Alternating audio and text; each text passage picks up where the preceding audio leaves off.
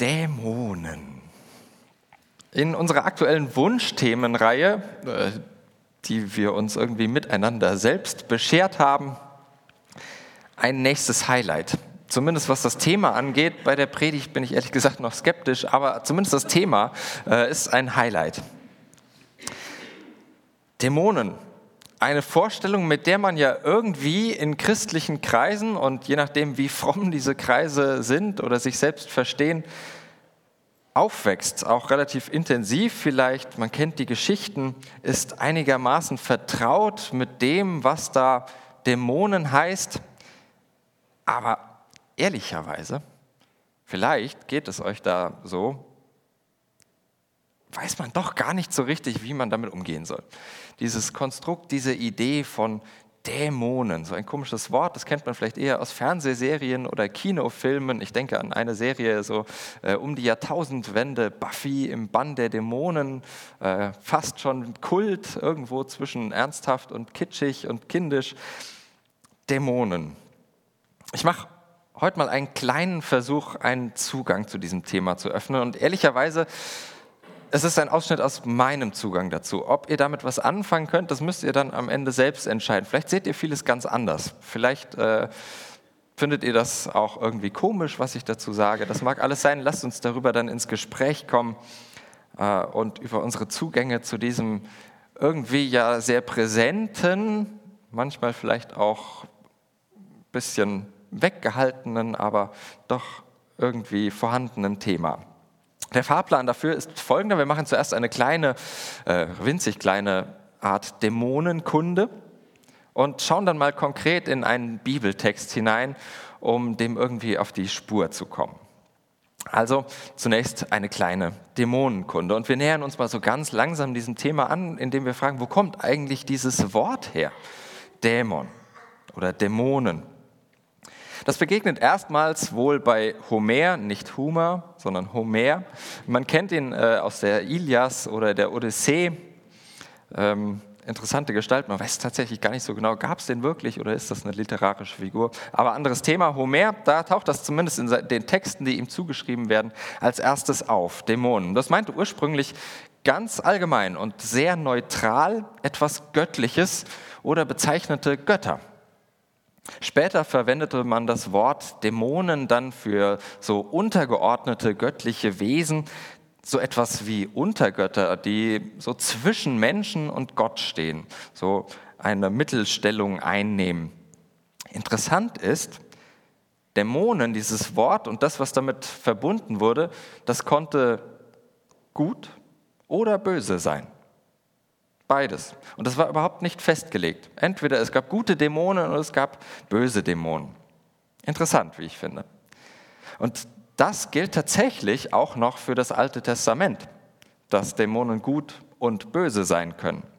Allerdings muss man da ein bisschen vorsichtig sein, denn das Wort Dämonen kommt aus dem Griechischen. Das gibt es. Dafür gibt es kein hebräisches gleiches Wort oder keine hebräische Übersetzung für. Und das, was in der griechischen Übersetzung des Alten Testaments, die für die Forschung ganz wichtig ist, Septuaginta heißt sie, da guckt man auch immer mal wieder rein, da werden sehr unterschiedliche hebräische Begriffe und Ideen mit dem Wort Dämon übersetzt. Also der Blick ins Alte Testament hilft für unsere Frage auch nicht so unmittelbar weiter, zumindest müsste man sich da sehr tief eingraben, um da ein bisschen was rauszufinden, das erspare ich uns allen. Und das hilft auch deshalb nicht so ganz weiter, weil, wie gesagt, das Alte Testament setzt auch noch das Konzept voraus, Dämonen können gut und böse sein, aber wenn wir neutestamentlich gucken, dann sind, und das, was vermutlich die allermeisten von uns darunter verstehen, was auch das Fernsehen darunter versteht, Dämonen sind böse. Das ist im Alten Testament noch nicht der Fall, deswegen hilft das nicht so viel. Wie gesagt, das kam erst später auf, erst wahrscheinlich im sogenannten Hellenismus, das ist die Zeit von Alexander dem Großen, so bis ins Jahr 30, bis dieses Reich von den Römern besiegt wurde. Erst da begann das sich so langsam zu etablieren, dass man Dämonen als etwas grundlegend Böses verstanden hat. Spannenderweise ist es zugleich ziemlich genau die Zeit, die zwischen den beiden Testamenten liegt, zwischen dem Alten und dem Neuen Testament, also zwischen der Entstehungszeit. In dieser Zeit werden sozusagen die bis dahin neutralen, also gut oder böse Dämonen, sie werden grundlegend böse. Also sie werden das natürlich nicht, sondern die Idee, die man damit verbindet, beschränkt sich auf das Böse. Sie werden zu bösen Geistern. Man merkt, das ist dann auch die gedankliche Voraussetzung, die im Neuen Testament dahinter steckt. Dämonen sind böse für die Autoren und Texte des Neuen Testaments. Oder wenn man das mal ein bisschen frech sagen will, und dazu sind wir ja alle hier, das ist schlicht antiker Zeitgeist, Dämonen als böse zu bezeichnen. Das dachte man eben damals so. Aber, und das ist ein, wie ich finde, sehr wichtiger Gedanke für heute Morgen, der kommt auch ziemlich am Anfang schon und den gebe ich euch mit, es ist definitiv nichts speziell Christliches. Weder die Vorstellung, dass Dämonen böse sind, noch überhaupt die Vorstellung von Dämonen ist etwas, was das Christentum erfunden hätte. Und ein erstes Ergebnis wäre dann, christlich zu sein. Das schließt überhaupt nicht ein, in irgendeiner Art und Weise davon auszugehen, dass solche Dämonenwesen überhaupt existieren. Man muss eben nicht die Existenz von Dämonenwesen annehmen, um christlich zu sein. Das ist für manche vielleicht ein Schock. Ich glaube aber, dass es für vielleicht sogar noch mehr Menschen erstmal auch eine Befreiung ist. Ach, muss ich gar nicht. Gut. Werfen wir mal einen Blick ins Neue Testament. Hier taucht der Begriff dann tatsächlich auch auf, der griechische Begriff für die Dämonen, an gut 50 Stellen und überwiegend in den Evangelien. Das ist auch mal eine Beobachtung in den Texten, die noch mehr über den Glauben nachdenken, weniger erzählen, taucht dieser Begriff fast gar nicht mehr auf, nur an ganz wenigen Stellen. Daneben gibt es allerdings auch für die Sache, also für das, was damit benannt wird, mit dem Begriff Dämon, gibt es auch noch andere Begriffe, etwa böser Geist oder, wie es uns nachher noch begegnen wird, unreiner Geist, gelegentlich auch Engel des Teufels oder Ähnliches. Man kann das also auch umschreiben, das, was mit der Sache gemeint ist. In den Evangelien und in den Erzählungen, da stehen diese Dämonenwesen meistens, vielleicht sogar nur, ich habe es nicht ganz genau nachgeprüft, im Zusammenhang mit Krankheiten. Dämonen, das sind Wesen, die Menschen schaden. Manche Menschen sind von Dämonen besessen und Dämonen werden ausgetrieben. Das kennt ihr vermutlich aus den Bibelgeschichten. Es begegnet darin die klassisch antike Vorstellung, dass Dämonen sozusagen Handlanger des Teufels, des Bösen sind, Unterteufel sozusagen, die den Menschen zu schaffen macht. Aber was diese Dämonen denn eigentlich sind, darüber findet man nichts. Keine Abhandlung, so wir benutzen jetzt ständig das Wort Dämonen, wir müssen jetzt auch mal erklären, was wir damit meinen. Sie sind dies und das, die gibt es wirklich, die sehen so und so aus, haben die und so und jene Funktion, das findet man nicht. Und das ist auch irgendwie verständlich, denn schließlich beruft sich das Neue Testament oder bezieht sich das Neue Testament hier auf einen Gedanken, der für die Zeit, in der die Texte entstanden sind, völlig gewöhnlich ist. Nichts Besonderes. Und ein Gedanke, der sich dann auch bis zur Aufklärung relativ festhalten sollte. Man glaubte nämlich, es gäbe eine Art unsichtbare Hinterwelt, hinter der, die wir mit unseren Augen sehen, mit unseren Händen greifen, auch manchmal mit unserem Herz fühlen.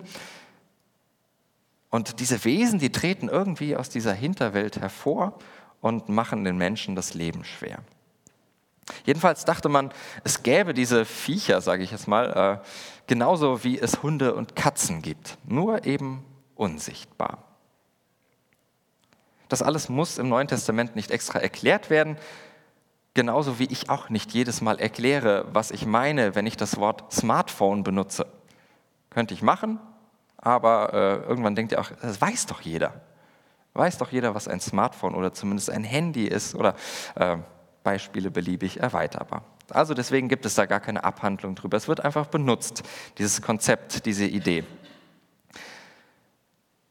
Soweit mal der winzig kleine Überblick, diese kleine Dämonenkunde, die vor allem eins deutlich machen sollte: Dämonenglaube, das ist kein Alleinstellungsmerkmal christlichen Glaubens, sondern ein ganz gewöhnlicher Bestandteil des antiken Weltbildes. So wie man eben die Welt damals überall verstanden hat. Es ist biblischer Zeitgeist. 2000 Jahre alt und nach der Aufklärung eigentlich überholt.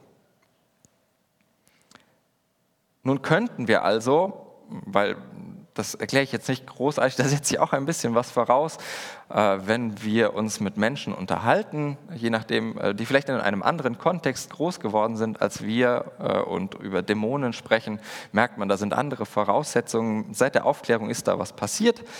Und wenn wir das einigermaßen mit aufnehmen, und das tue ich heute Morgen einfach mal, dann könnte man natürlich sagen, okay, diese Idee von Dämonen, die werfen wir einfach über Bord des Gemeindeschiffes und sagen, kommt aus einer anderen Zeit. Wir haben heute völlig andere Denkvoraussetzungen. In 2000 Jahren ist eine Menge passiert und es versteht außer uns sowieso niemand außerhalb von Kirche und Gemeinde. Also brauchen wir nicht mehr, weg damit.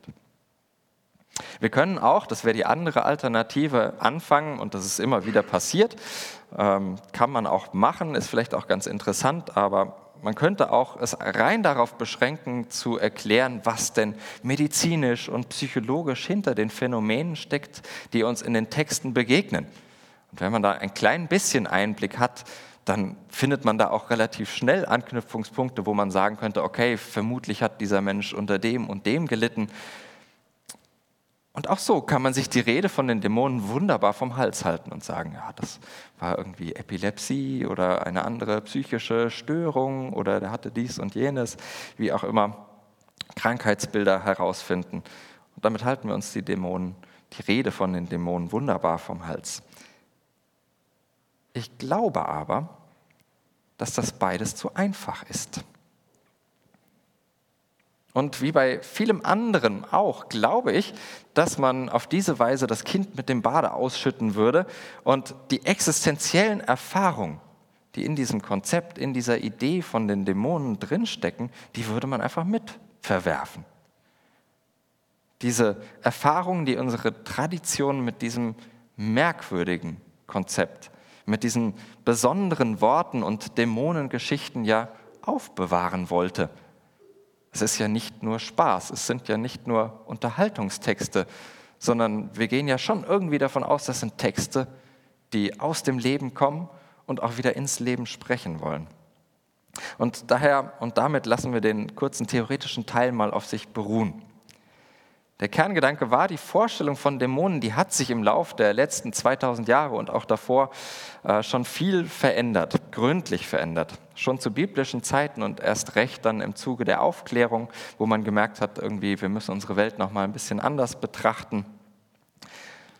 Und auch wieder ein bisschen frech und vor allem einfach gesagt, etwas so Veränderliches wie die Idee von Dämonen kann daher schwerlich zu den ewigen Wahrheiten des Christentums gehören und schon gar nicht zum Kern des christlichen Glaubens.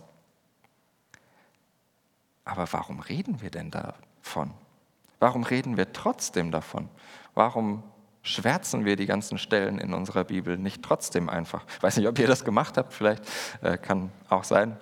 Bei mir stehen sie jedenfalls noch und deswegen schauen wir mal in einen ganz konkreten Text hinein.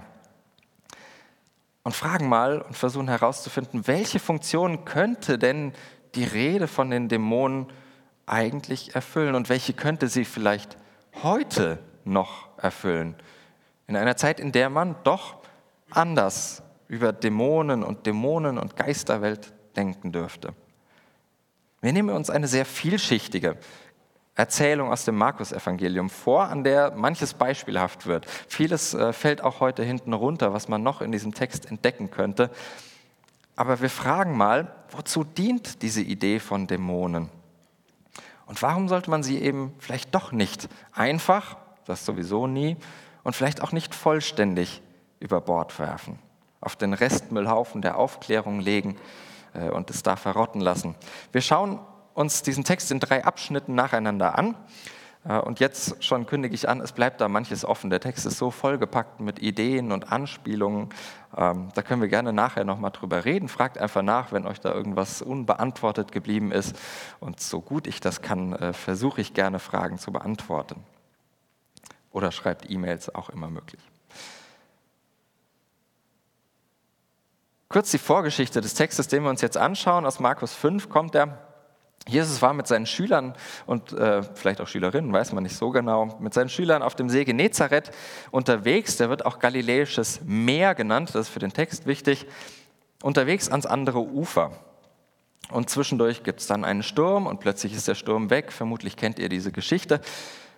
Und darauf folgt dann das, was wir hier in Markus 5 lesen, in den Versen 1 bis 20. Wir schauen uns erstmal die ersten 5 an.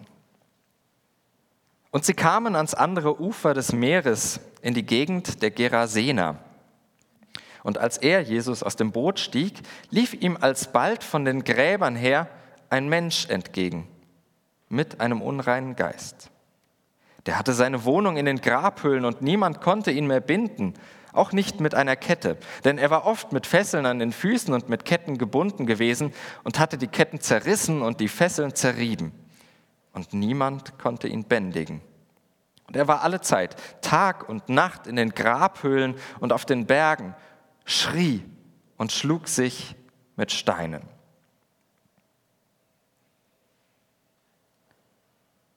Eine zutiefst mitleiderregende Szene, wie ich finde. Ein Mensch, der bei den Toten wohnt, der wie besessen und unbändig umherwütet, völlig außer sich ist und sicher nicht ganz bei sich, der irgendwie das Reden scheint verlernt zu haben, seine Sprache verloren hat. Er schreit. Vielleicht nur noch. Und er schlägt sich selbst mit Steinen. Beißender kann die Hilflosigkeit kaum erzählt werden, finde ich. Seine eigene Hilflosigkeit, aber auch die derer, die sein Schicksal, seine Situation mit ansehen müssen, ohne etwas wirklich Ertragreiches, etwas, das bringt, tun zu können. Die offensichtlich erfolgten notdürftigen Hilfsversuche mit Fesseln und Ketten, sie haben nichts gebracht. Das Markus-Evangelium, das malt hier ein Bild in ziemlich düsterem Schwarz, finde ich, wenn man den Text und diese Erzählung, diese Situation auf sich wirken lässt. Es illustriert tief traurige Ausweglosigkeit, Hilflosigkeit, Verzweiflung, Zerstörung. Zerstörung von Menschenleben. Und wenn ich das lese und mich da hineinversetze, dann würde ich gerne hoffen, dass das nicht die Realität ist. Ich würde gerne glauben, dass solche Geschichten, solche zerstörten Lebensgeschichten nur in solch fantastischen Wundergeschichten Platz haben. Und gleichzeitig fürchte ich, dass sie doch irgendwie ein Teil des echten Lebens sind. Und das sage ich als einer, der eigentlich nur hilflos daneben steht. Als einer, der sich fragt, warum in alles in der Welt, und man möchte fast sagen, warum zur Hölle, muss es manche Menschen so hart treffen? Vielleicht kennt ihr solche Lebensgeschichten, in denen auf den einen Schicksalsschlag gleich der nächste folgt. Und wo ich schon vom bloßen Zusehen und Danebenstehen nur noch schreien möchte. Vielleicht entdeckst du sogar etwas von deiner eigenen Lebensgeschichte in dieser ausweglosen Situation, in dieser tiefschwarzen Erzählung. Kannst vielleicht ein Stückchen nachvollziehen, wie sich solche Verzweiflung, solche Ausweglosigkeit anfühlt. Wie die ruhigen Worte ausgehen und dem Schreien weichen. Wie sie sich auch irgendwann körperlich Luft machen will. Und weil sonst niemand mehr da ist, weil diese Situation mich auch an den Rand meiner Gesellschaft, meines Freundeskreises, vielleicht sogar meiner Familie gedrängt hat, in die Einsamkeit, weil da sonst niemand mehr ist, trifft die eigene Wut am Ende mich selbst. Im Angesicht solcher Lebensschilderungen, wie wir sie hier vor uns haben, da bleibt womöglich nur ungläubiges Kopfschütteln. Vielleicht bleibt tatsächlich nur das Schreien. Und dann lesen wir im Text eine kleine, eine eigentlich nebensächliche, winzige Notiz, unscheinbar, ein unreiner Geist. Eine Umschreibung für das Dämonische. Nur eine klitzekleine Randnotiz über das Unbekannte, ungewöhnliche Mysterium in dieser ganzen Situation. Der Rest ist das manchmal schaurige Leben, wie wir es kennen. Ein unreiner Geist. Nur so eine kleine Nebenbemerkung an dieser Stelle. Aber sie gibt mir Worte, um ein Gefühl zu beschreiben, das mich beschleicht, weil ich merke, in dieser Erzählung, in dieser Lebensgeschichte, in diesem Schicksal, da stimmt doch etwas nicht. In dieser Lebensgeschichte kann es doch eigentlich nicht mit rechten Dingen zugehen. Hier wird doch jegliche Vorstellung von dem, was für mich ein gutes, ein vielleicht ruhiges, ein erfülltes Leben bedeutet, in ihr absolutes Gegenteil verkehrt, ad absurdum geführt. Das ist doch wirklich absurd, was dieser Mensch ertragen muss. Hier begegnet unvorstellbares Leiden, unsagbare Verzweiflung, undenkbare Lebenszerstörung. Und in all dem wird mir diese kleine Nebenbemerkung, dieser unreine Geist, das Dämonische, dieser Dämon zum Ausdruck für meine beobachtende Verzweiflung. Weil ich das Unheil des Lebens eben nicht so einfach zu fassen bekomme, das in dieser Geschichte drinsteckt. Und nicht nur in dieser Geschichte. Eigentlich fehlen mir die Worte für das, was ich ausdrücken möchte, was dieses Leiden, dieses Schicksal mit mir macht, was da mit mir passiert, was ich fühle. Und hier werden mir zwei kleine, fremde Worte dafür geschenkt. Ein unreiner Geist. Wohlgemerkt, und das ist ganz wichtig, das ist keine Erklärung. Diese zwei Worte sind nicht die Erklärung. Sie sind keine Diagnose, es ist nicht der Ansatzpunkt, um sagen zu können, okay, jetzt haben wir es gefunden, machen wir weg, dann ist alles wieder gut. Dann läuft's wieder. Nein. Es beschreibt eben nicht einfach die Sache. Es ist kein Bericht darüber, wie diese Situation sich aus den einzelnen Elementen zusammensetzt. Es sagt nicht einfach die Sache, es hält vielmehr diese unerklärliche, diese unfassbare und erschütternde Zerbrechlichkeit des Lebens fest. Und es bewahrt sie in diesen zwei kleinen Worten in Erinnerung. Vom Dämonischen, von unreinen Geistern und solchen Dingen zu reden, das ist daher gar nicht die Lösung. Es ist nicht die Erklärung für das, was da schief geht, sondern es ist, in Anführungsstrichen, nur das Festhalten, das Aushalten und das Aussprechen des Problems, dieses unverständlichen, unsagbaren Schicksals. Aber man kann dadurch ein bisschen vielleicht dem Unverständlichen einen Namen geben, zumindest das. Aber damit ist das Problem an sich noch nicht gelöst. Denn zerbrochene Lebensgeschichten, die sind ja keine Kreuzworträtsel, die man einfach lösen kann, für die es eine eindeutige, einfache Antwort gäbe. Sie sind wie das Leben überhaupt. In all seiner Vieldeutigkeit ein gutes Stück Geheimnis. Und Geheimnisse, die löst man nicht einfach, sondern man taucht in sie ein oder geht in ihnen unter. In Geheimnisse taucht man ein, oder geht in ihnen unter, aber man löst sie nicht einfach. Ein Zwischenfazit. Die Idee von Dämonen oder das Dämonische, das hält vielleicht erstmal nur dieses erschreckende Geheimnis fest, das solche zerbrochenen Schicksale, solche zerbrochenen Leben umgibt. In ebenso geheimnisvollen Worten, wie sie die Situation selbst sind. Es gibt ihm einen Namen und hilft ein wenig, zumindest aus der Sprachlosigkeit. Ich würde sagen, nicht mehr, aber eben auch nicht weniger. Wir schauen in den zweiten Teil des Textes. Da er, dieser Mensch, aber Jesus sah von Ferne, lief er hinzu und fiel vor ihm nieder, schrie laut und sprach: Was habe ich mit dir zu schaffen, Jesus, du Sohn des höchsten Gottes? Ich beschwöre dich bei Gott, quäle mich nicht. Denn er hatte zu ihm gesagt: Fahre aus, du unreiner Geist von dem Menschen. Und er fragte ihn: Wie heißt du? Und er sprach zu ihm: Legion heiße ich, denn wir sind viele. Und er bat Jesus sehr, dass er sie nicht aus der Gegend vertreibe.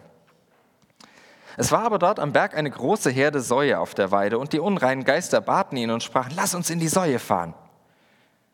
Und er erlaubte es ihnen. Da fuhren sie aus und fuhren in die Säue, und die Herde stürmte den Abhang hinunter ins Meer, etwa 2000, und sie ersoffen im Meer. Ein paar Dinge fallen im Text auf, die müssen einem nicht auf den ersten Blick auffallen, deswegen sage ich sie euch, die da auffallen können. Die Erzählung, die spielt zunächst mal durch die Ortsangabe Gerasa in einem nicht-jüdischen Gebiet.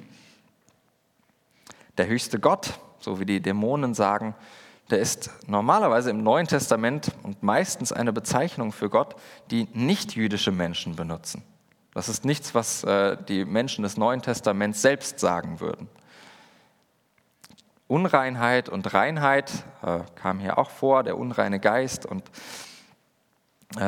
das ist natürlich ein jüdisches Konzept der Abgrenzung, um etwas Fremdes, etwas, wovon man sich fernhalten soll, zu sagen. Man kann deutlich einteilen, wer dazugehört und wer nicht, oder was dazugehört und was nicht.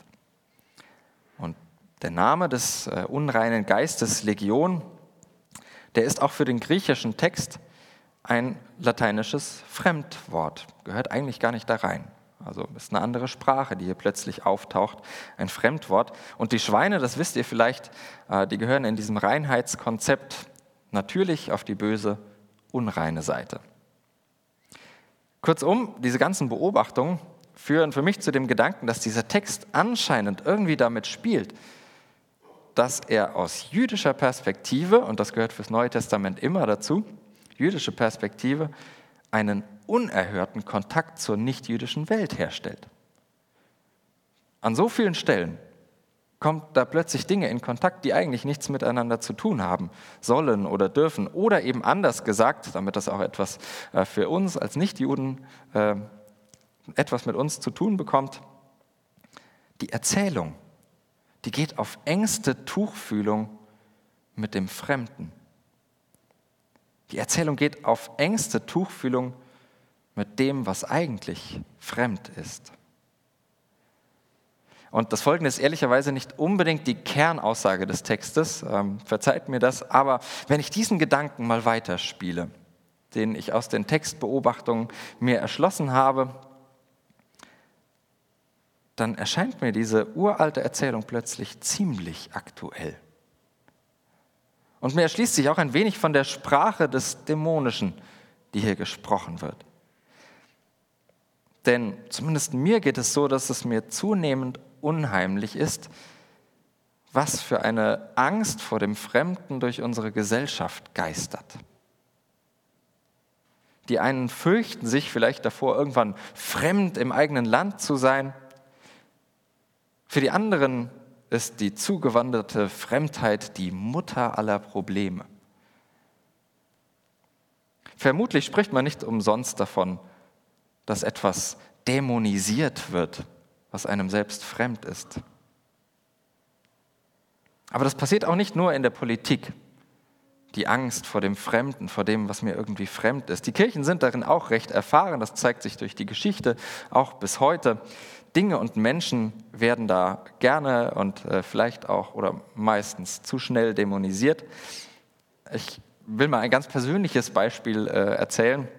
Als ich vor gut 1,5 Jahren etwas über die Jungfrauengeburt geschrieben habe, was vielen in unserer Tradition einigermaßen fremd war, Da fragte ein Kollege bei einer Gelegenheit in aller Öffentlichkeit, ob da nicht auch der Teufel seine Finger im Spiel habe. Aber mal unter uns, ich bin ja nicht viel nachsichtiger mit dem, was mir fremd ist. Ich mache selbst bestimmte Ideen zur Mutter aller Probleme oder halte manche Gedanken letztlich für die Wurzel allen Übels. Vielleicht male ich nicht gleich den Teufel an die Wand, aber vielleicht auch doch, nur mit anderen Worten. Zurück zu unserer Erzählung. Vielleicht, mag sein, dass das zu gewagt ist, aber vielleicht ist es ja die hoffnungsvolle Geschichte davon, wie dem Fremden das Unheimliche, das Dämonische genommen wird. Wie das, was uns an der Fremdheit unrein erscheint, im Meer ertränkt wird. Wie dieser dämonische Teufelskreis durchbrochen wird, weil Angst und Schrecken vor dem Fremden ausgetrieben wird. Wohlgemerkt nicht das Fremde selbst wird abgeschafft, ausgetrieben, sondern das, was es für mich manchmal so unheimlich, so bedrohlich macht. Und wodurch? Durch Jesus. Das wäre die extreme Kurzform der Antwort meines Vorschlags. Gemeint ist damit durch die Art von göttlicher Liebe, wie Jesus sie verkörpert hat. Durch diese vorbehaltlose Menschenzugewandtheit. Er hätte auch sagen können, lasst mir den weg. Durch diese Menschenzugewandtheit, in der selbst, mit unserer Geschichte gesprochen, die Dämonen den Sohn des Höchsten erkennen, den Sohn des höchsten Gottes erleben. Oder vielleicht so, wie ein Gedicht des Schweizer Pfarrers Kurt Marti es 1987 beschrieb. Ach, dass ich, wenn's drauf ankommt, im Gegner den Bruder, im Störer den Beleber, im Unangenehmen den Bedürftigen, im Süchtigen den Sehnsüchtigen, im Säufer den Beter, im Prahlhans den Gedemütigten, im heute Feigen den morgen Mutigen, im Mitläufer den morgen Geopferten, im Schwarzmaler den Licht- und Farbenhungrigen, im Gehemmten den heimlich Leidenschaftlichen erkennen könnte. Leicht ist das nicht. Es bräuchte, o Gott, die Gegenwart deines Geistes. Und wie schaffe ich, der Ängstliche, es? Im Lauten den Leisetreter, im Arroganten den Angsthasen, im Behaupter den Ignoranten, im Auftrumpfer den Anpasser zu entlarven. Auch das gehört zur Liebe, wie Jesus sie lebte. Vielleicht ist das Dämonische ja ein wertvolles Wort, um die manchmal erschreckende, die oftmals irrationale und irgendwie unheimliche Angst vor dem Fremden zu benennen, die auch in meinem Kopf herumspukt. Und vielleicht geht damit die Herausforderung einher, sie sich allmählich austreiben zu lassen.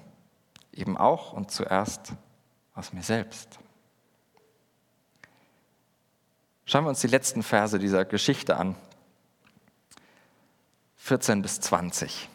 Und die Sauhirten flohen und verkündeten das in der Stadt und auf dem Lande, und die Leute gingen, um zu sehen, was da geschehen war. Und kamen zu Jesus und sahen den Besessenen, der den Geist Legion gehabt hatte, wie er da saß, bekleidet und vernünftig, und sie fürchteten sich. Und die es gesehen hatten, erzählten ihnen, was dem Besessenen widerfahren war, und das von den Säuen. Und sie fingen an und baten Jesus, aus ihrem Gebiet fortzugehen. Und als er in das Boot stieg, bat ihn, der zuvor besessen war, dass er bei ihm bleiben dürfe. Aber er ließ es ihm nicht zu, sondern sprach zu ihm: Geh hin in dein Haus zu den Deinen und verkündige ihnen, welche große Dinge der Herr an dir getan hat und wie er sich deiner erbarmt hat. Und er ging hin und fing an, in den 10 Städten auszurufen, wie viel Jesus an ihm getan hatte. Und jedermann verwunderte sich.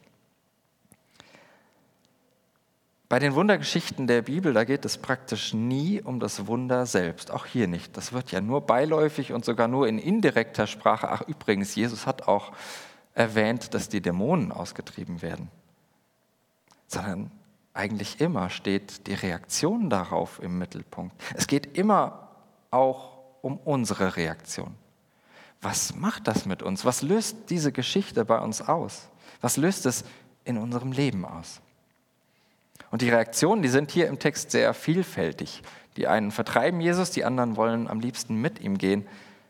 Sie pendeln zwischen Staunen und Entsetzen, Dankbarkeit und einem gewissen Unbehagen. Ich lese diesen Schluss als Einladung. Wenn ich mich mit diesem Menschen identifiziere, der Jesus nachfolgen möchte, als Einladung in den großen und kleinen Befreiungen des Lebens zu erleben, wie das Göttliche das Dämonische vertreibt. Da, wo den Zerstörungen des Lebens Einhalt geboten wird.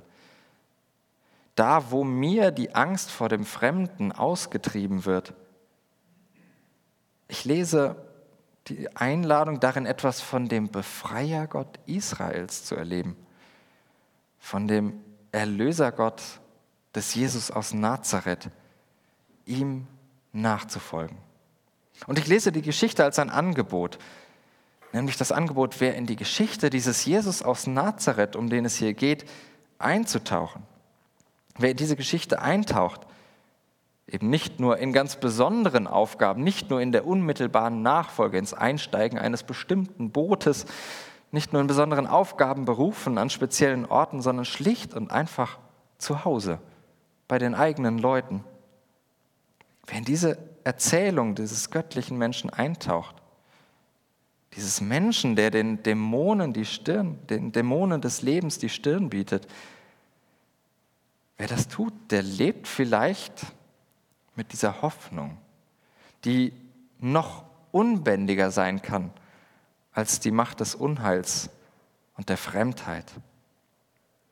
Mit der Hoffnung auf eine Heilung des Wahnsinns, den wir manchmal erleben.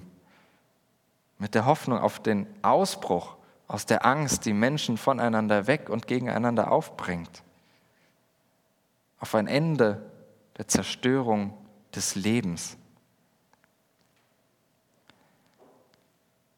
Belassen wir es dabei. Natürlich ist nicht alles zum Thema gesagt und längst nicht alles zum Text gesagt. Aber vielleicht gibt es hier und da ein paar Anregungen, eine Richtung, in die ihr selbst weiterdenken könnt, überlegen könnt, was vielleicht mit dieser Idee von den Dämonen anzufangen sein könnte, mit dem Dämonischen. Weil diese Idee etwas von den manchmal monströsen Unheilszusammenhängen des Lebens zur Sprache bringt, für die uns andere Worte vielleicht manchmal fehlen. Und was bleibt am Ende? Ich glaube, es bleibt diese geheimnisvolle Hoffnung, diese tiefe Überzeugung des christlichen Glaubens, dass, mit unserem Text gesagt, der Sohn des höchsten Gottes die Dämonen austreibt.